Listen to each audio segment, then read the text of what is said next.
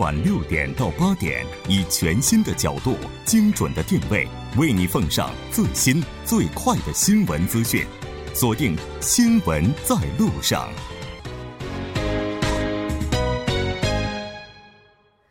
好了，欢迎回来，这里是正在为您直播的 TBS EFM 调频一零一点三。在今天第四部节目开始之前，先为您带来一则公告：TBS EFM 为了响应二零一八年平昌冬奥会以及残奥会的举办，从一月二十九号到三月二十三号期间，将扩大收听服务，电波会覆盖平昌、江陵等地，为运动员以及观光游客带去平昌冬奥最新的信息以及最有趣的故事。如果您计划在这一期间前往平昌，请锁定调频一零一点三。稍后是广告时间，广告过后马上回来。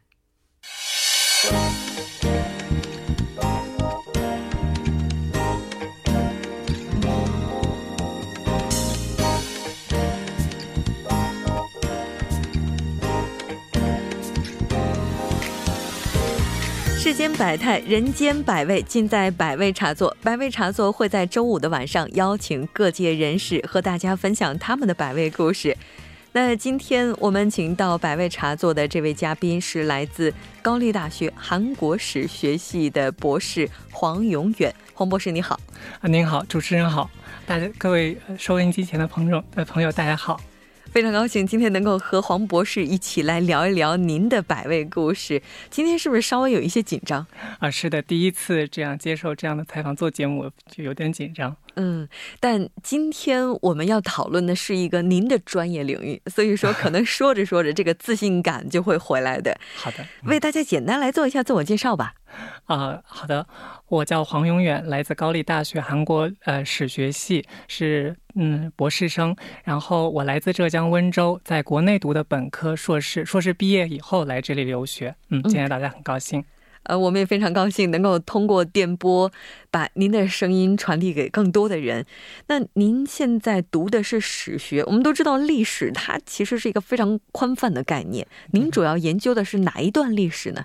啊，我学习的是这韩国近现代史。韩国近现代史呢，又分为开港期、日治时期以及大韩民国史，也就是现代史。我主修的是其中的日治时期史，也就是一九一零到一九四五年，也就是日本统。统治朝鲜半岛这一时期的历史，那么我现在这个关注，还除了这一段时期，我还关注整个东亚医学史以及日本殖民地的比较研究。那么我现在正在撰写博士论文，我的博士论文做的是这个日治时期韩国的韩医药，也就是他们的传统医学的演变，大致是这样的情况。是，在日治时期的时候，日本有很多东西影响了韩国，其实。同样的，当时韩国有很多文化也是影响了日本。对，这个日治时期的话，它其实，在韩国可能会更长一些，但是它和中国是有一定重叠的。我们上周这个有一个国家非常重要的纪念日是三一运动。对对对，而且它是公休日哈。虽然说过去了一周了，那今天请到了您，还是想要听一听。作为在韩国研究韩国史的中国学者，您是怎么样看待韩国这场运动的呢？啊，其实上周呢，我也收听了柜台这个当时做的这期那期节目，当时你们好像采访了这个韩国大学东洋学研究院的这个梁志山教授，对他其实呢也从中国史和世界史角度的意义谈到了这个三一运动啊，那个我。我们在我们中国的这个大学的历史系的课程设置，或者是教科书当中，其实韩国史所占的比重是非常小的。对。但是就三一运动而言，啊，记得我念高中的时候，起码高中历史教科书中是有的。由此也可见，它这个意义是比较重要的。那么我们知道，中国的五四运动其实和这个中国在巴黎和会外交失败的这个有直接的关系。那么这个韩国的三一。运动其实也和巴黎和会有着直接的呃这个联系。当时呃，在这个美洲、在俄罗斯的沿海州，以及在中国的上海、韩国的这个独立呃运动势力，他们其实都已经做出了决定，向这个巴黎和会派遣代表，要宣称我们这个。朝鲜是独立的，是要摆脱日本的殖民统治，而且有的的确也这个实现了，也派过派去了代表。那么呃，然后在在其实，在国朝鲜半岛境内的三一运动爆发之前，之前在二月八号，其实，在东京，就日本的东京，以日本留学生为主体，已经发表了这个二八独立宣言。这个二八独立宣言其实对此后的朝鲜半岛三一运动产生了很大影响。而这个朝鲜半岛的三一运动这个爆发之后，又波及到了海外，凡是有韩人的地方，你像中国的这个延边地区，以俄罗斯的沿海州地区，以及。以及美洲的这个韩人社会都爆发了独立宣言以及相威的示威游行，所以从整个过程来看，三一运动它其实是一个越境的一个全球联动的一个事件。但是我们知道，现在的世界是它依然是大国中心，依然是西方中心。所以我想，今后如果重新撰写这个世界史的话，可能三一运动作为亚非拉民族反抗这个帝国主义侵略的这一个历史，应该占据更大的篇幅。这是我个人的想法。也就是在您看来，这个运动它不仅仅是韩国的运动，更是亚洲的一个运动。对我认为它是具有世界史的意义的。嗯，那其实我在。就是高中的时候读世界历史，对这个运动并没有特别深的印象，可能我们就是一带而过，从来没有认真的去思考过它可能会带来怎样的一些意义。但是在上周我们做三一运动这样一个特辑的时候，我翻了一下大事年表，就一九一九年，我看到有很多的运动，他们其实都是爆发在。在这一年，而它的开端可能就是在一月份进行的巴黎和会。对，那个时候包括中国，包括韩国，应该说是第一次世界大战的战胜国。但是呢，这个作为战胜国，却并没有得到自己可以享有的一些合法权益。后来中国爆发这个五四运动，它和之前韩国的二二八呀等等之间有没有一定的关联性呢？呃，其实上次那个梁教授他也谈到了，说三一运动对中国的五四运动有影响。其实，呃，这个中国当时的这一些呃各大。有影响的报纸其实都对三一运动进行了详细的报道，包括其起因、经过，以及日本之后镇压这个韩国民众的一些残暴的行为。而这个呃，当时中国正是呃日，你包括中国的东北以及山东也在遭受日本的侵略，所以韩国民众就在自己的这个邻国，在我们的邻国爆发了这样的这个反抗日本呃这个殖民侵略的这个行动，所以对东中国当时的爱国青年是非常大的一种鼓舞。啊，你你包括这个新文化运动和五四文化文五四运动这个策源地的这个啊每周评论上，他就刊登了陈独秀的这个文章《朝鲜运动的感想》。他在这篇文章里面就是说，我们呃我们真的是在朝鲜人面前，我们就觉得这个。耻辱就是我们做不到，他们却做到了。所以从这一个方面来看，极对极大呃，对我们来说是一种很大的刺激。你包括当时这个广州的这个非常议会，他也决定要承认韩国的独立，以及孙中山也呼吁要承认韩国政府的独立。那么在之后的这个五四运动当中，其实韩国的在朝在中国的青年，朝鲜青年，他们也直接参与了这个五四运动。所以从整个呃，过程来看，一个是对我们的五四运动产生了激励和鼓舞，还有个他们的人员也直接参与到我们五四运动当中，所以说可以说是对我们五四运动产生了一定的影响。确实，嗯，我们看到您有一篇论文啊，就是介绍韩国魂啊，是的，而且这篇论文的话，它的历史跨度也是非常大的，基本上是囊括了整个这个日据时期。您能不能简单的为我们介绍一下呢？呃，其实近代中日韩三国，它都出现了这个国魂的这个表述和谈论。嗯，那么在首先是日本，它出现了大和魂。那么之后，中国梁启超受其影响提出了中国魂。那么日韩国呢，是在中日两国的影响下提出了韩国魂。那么提出这个呃对韩国魂进行表述的代表性这个知识分子，先后有李俊。朴英植、申彩浩、申圭植、文一平、呃郑寅普等人。那么李俊，大家知道是一九零七年高宗当时派往海牙参加这个万国和平会议的特使。他在《韩国魂复活论》当中就将韩国魂定义为为国的精神，其实就是一种爱国的精神。那么之后，这个朴英植他在一九二五呃一九一五年在上海出版的《韩国痛史》当中将国魂具体化了，因为当时朝鲜已经灭亡了，所以。朴英植呢，将国魂、韩国魂定义为国史啊、国教啊、国学这些精神文化的遗产，在当中，他尤其强调国教和国史的作用。国史就是历史，然后就国教就是呃，国教呢不是指儒教，而是指。谭军信仰的大宗教。那么之后，这个深圭止他在一九二零年也出版了《韩国魂》这本书，其实影响挺大的。之后的大韩民国临时政府，他以中韩外交史话为名对。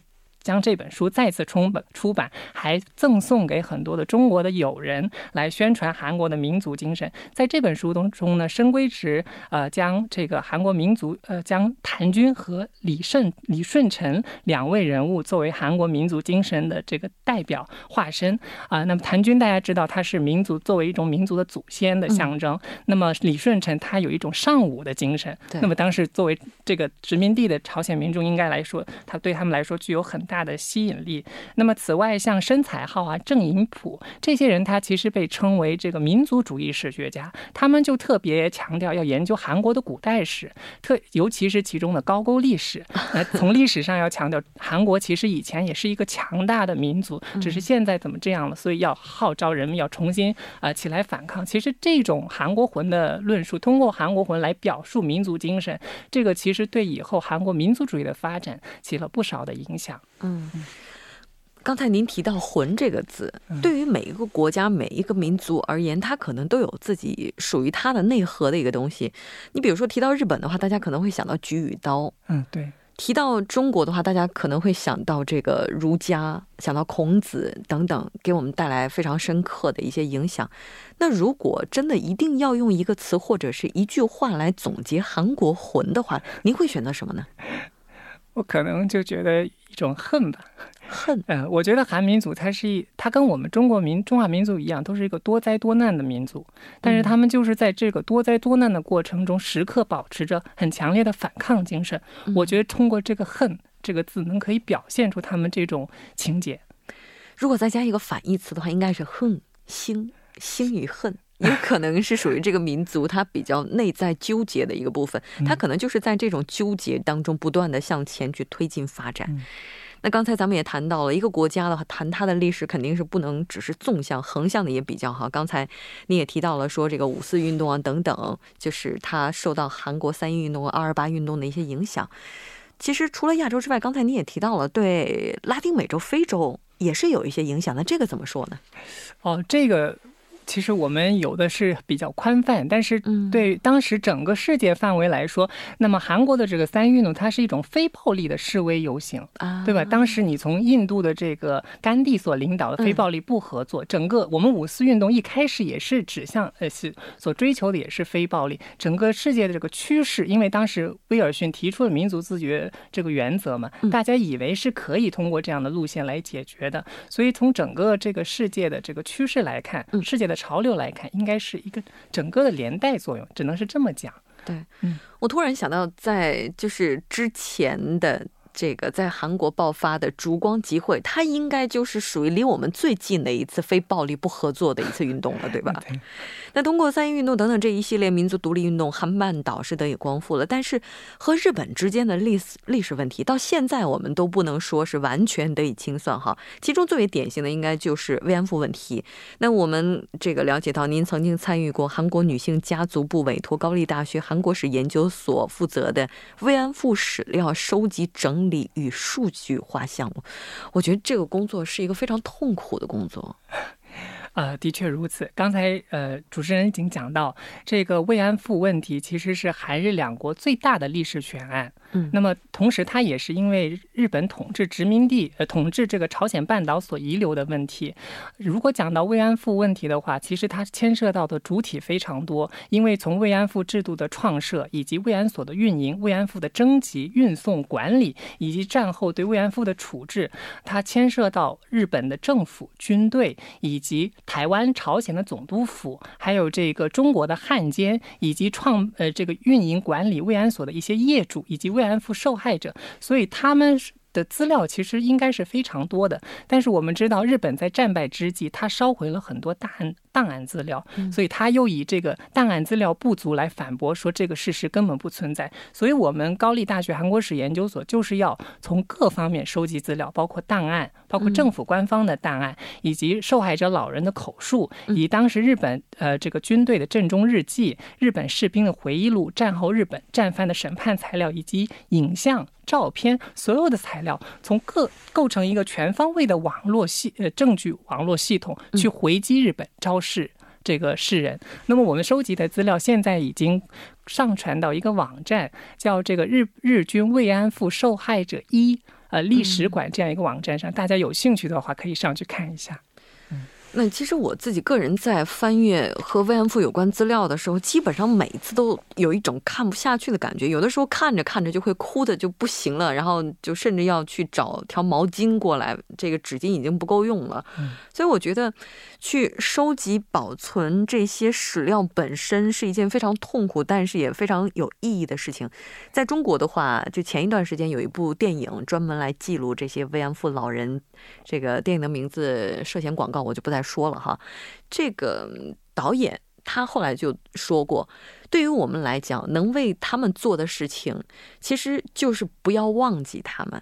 他们如果真的被历史所遗忘的话，这可能就是战争暴行留给我们最大的一个创伤了。嗯。最近的话，韩日慰安妇问题也是再次引起了争执啊。日本的外务省政务官他是在二十七号，就上个月二十七号出席了日内瓦召开的联合国人权理事会上，全盘否认了慰安妇这个事实。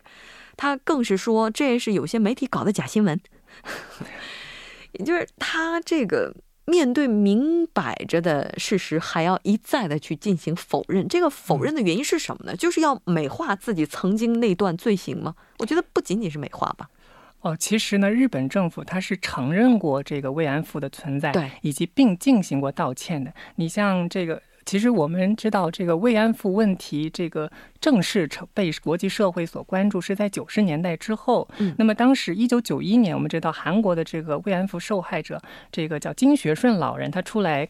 靠开出来作证，说我就是受害者，这是人证。那么之后，这个呃，日本的中央大学的吉见一名教授，他又找到了日本官方这个借予这个慰安妇征集的这个资料。那么这是物证，人证物证都在的情况下，日本政府他也不好抵赖。所以呃，日本在一九九二年的时候，当时的这个加藤官方长官他发表了谈话，他承认了这个事实，他并且进行了道歉。此后九三年的时候，呃。日本国会也进行过很多调查，在这个调查的基础上，内阁官方长官河野洋平他又发表了谈话，再次承认日本的罪行，以及表示了道歉。还他还表示要通过历史研究和历史教育，把这个问题啊永远铭记在心。这个谈话其实意义非常的深远。此后的韩日本的这个政府啊，基本上继承了这个立场。但是我们知道，呃，他有一个问题他没有，呃，他是回避的，就是日本政府的这个法律责任问题。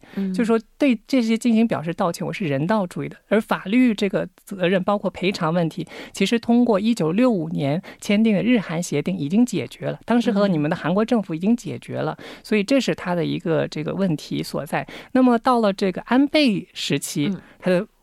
立场就发生变化了，他否定了之前的河野谈话，这和日安倍的执政以及整个日本社会的右倾化有很大的关系。嗯，所以我觉得这个是有有变化的。我们看到有人说啊，日本它是一个指向强者屈服的国家，所以对于韩国还有中国来讲，也许在就是这个立场上来看，就有人就说是不是我们不够强大，所以说让他就。不会站在非常正式的立场上去给这些受害国进行道歉。您觉得，就是如果我们需要捍卫自身的权益，还有哪些事情可以去做呢？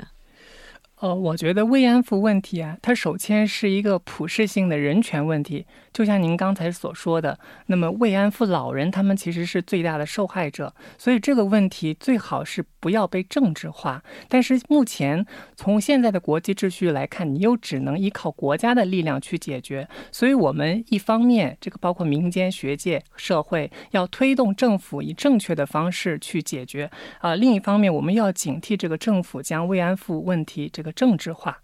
我认为这个是很重要。还有一个就是韩国的慰安妇问题，其实和当时的殖民统治是有着直接的、有着根本的关系的。因为当时这个呃大量的这个骗子，他们打着就业的的带给你们去找好工作这样的幌子，在朝鲜殖民地通行无阻，都是给放行的，让他们去征集穷人家的女孩子去。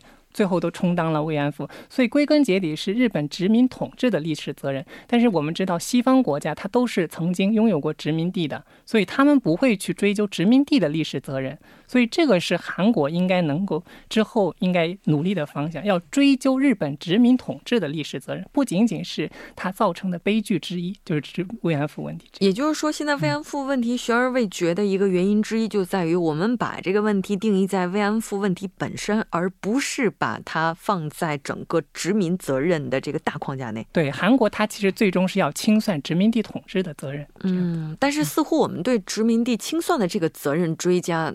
并不够，对对对，因为很多西方世界它都拥有过殖民地，这个是一个原因。那如果要是从这个立场上来看的话，目前国际社会其实能做的似乎也并不多。所以，呃，学界呢现在一直要在推，包括日本的一些有良心的学者也都在追究这个问题。嗯。怎么聊到现在，我突然一下子觉得，这个我们似乎一直以来这个思路的方向是出现了一些偏差。要解决这个问题，我们似乎要走的路还有很远很远的感觉哈。我们接着回到三一节，其实我们纪念这所有的节日，包括二二八，包括三一啊，包括中国的五四啊，等等等等，这一系列都是希望下一代人能够铭记历史，年轻人能够不忘这段历史。除了以节日的这种方式来纪念之外，您觉得从历史学者的角度上来看，还有其他的一些什么样的方式呢？呃，设立节日的话，其实是一种时间性的纪念方式。除了时间性的之外，还有这个博物馆、纪念馆这种空间的方式。嗯，此外还有文字啊、雕塑啊、仪式、歌曲、影视、戏剧等多种多样的形式，形式是非常多样的。对，没错。好的，今天非常感谢黄博士做客我们的节目，给大家带来这一期这么精彩的讨论。嗯，也感谢您给大家开了这么多的脑洞。希望以后在讨论节目当中还能够见到你，谢谢，谢谢。好的，稍后我们来关注一下这一时段的路况、交通以及天气信息。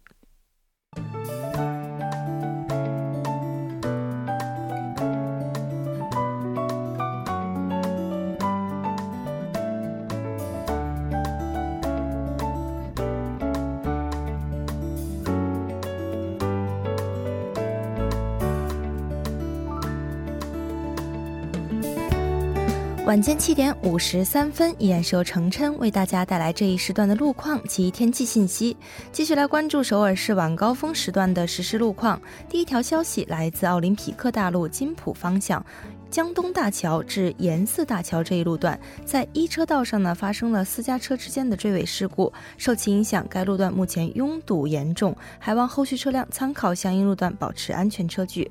下一则路况来自盆塘水西路青潭大桥方向，福井至水西路段，水西小学附近路段的三车道和四车道上呢发生了追尾事故，受事故影响，目前从长治交叉口开始路面拥堵严重，请来往的车主们安全驾驶。减速慢行。好的，最后再来关注一下天气。明天呢，受到来自中国东部地区东移的高气压影响，全国的天气将会呈现晴朗的态势，气温将与往年持平。来看主要城市天气预报：平昌晴转多云，零下三到十度；首尔晴，零到九度。好的，以上就是今天这一时段的天气与路况信息。周末愉快，我们下周见。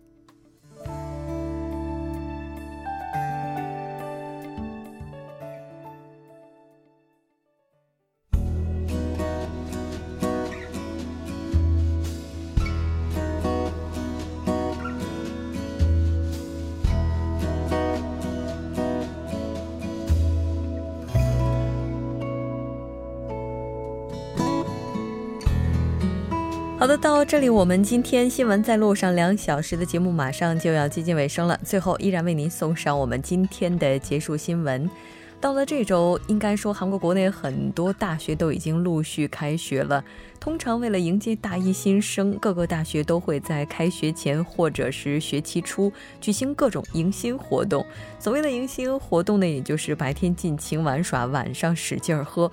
二月末，首尔市立大学新生欢迎会上，仅向每人提供一罐啤酒和半瓶烧酒。迎新活动之前呢，校方还通知新生应该要简单的来来描述一下自己是否能够喝酒以及酒量等等。有关负责人也说啊，新生还要在两性平等当这个相关的教育活动当中听两个小时的课。随着密托运动的持续升温，学校迎新的氛围和以往相比也是有了很大的变化。那通过这种变化，我们希望不仅仅是迎新出现变化，在未来的整个授课过程当中，也会和以往相比有不一样的一些改变。好的，我们今天的节目就是这些了。当然，在结束之前呢，还是要为您带来一则预告。TBS EFM 为了给听众朋友带来最为及时的残奥消息，将在我们今天的八点到十点钟为您呈现平昌残奥会的直播特别报道。节目当中将使用中文、英文、韩文三语进行报道。我们会现场连线志愿者，为您带来最新的信息，精彩不要错过。节目就是这些了，我们下周再见。我是木真。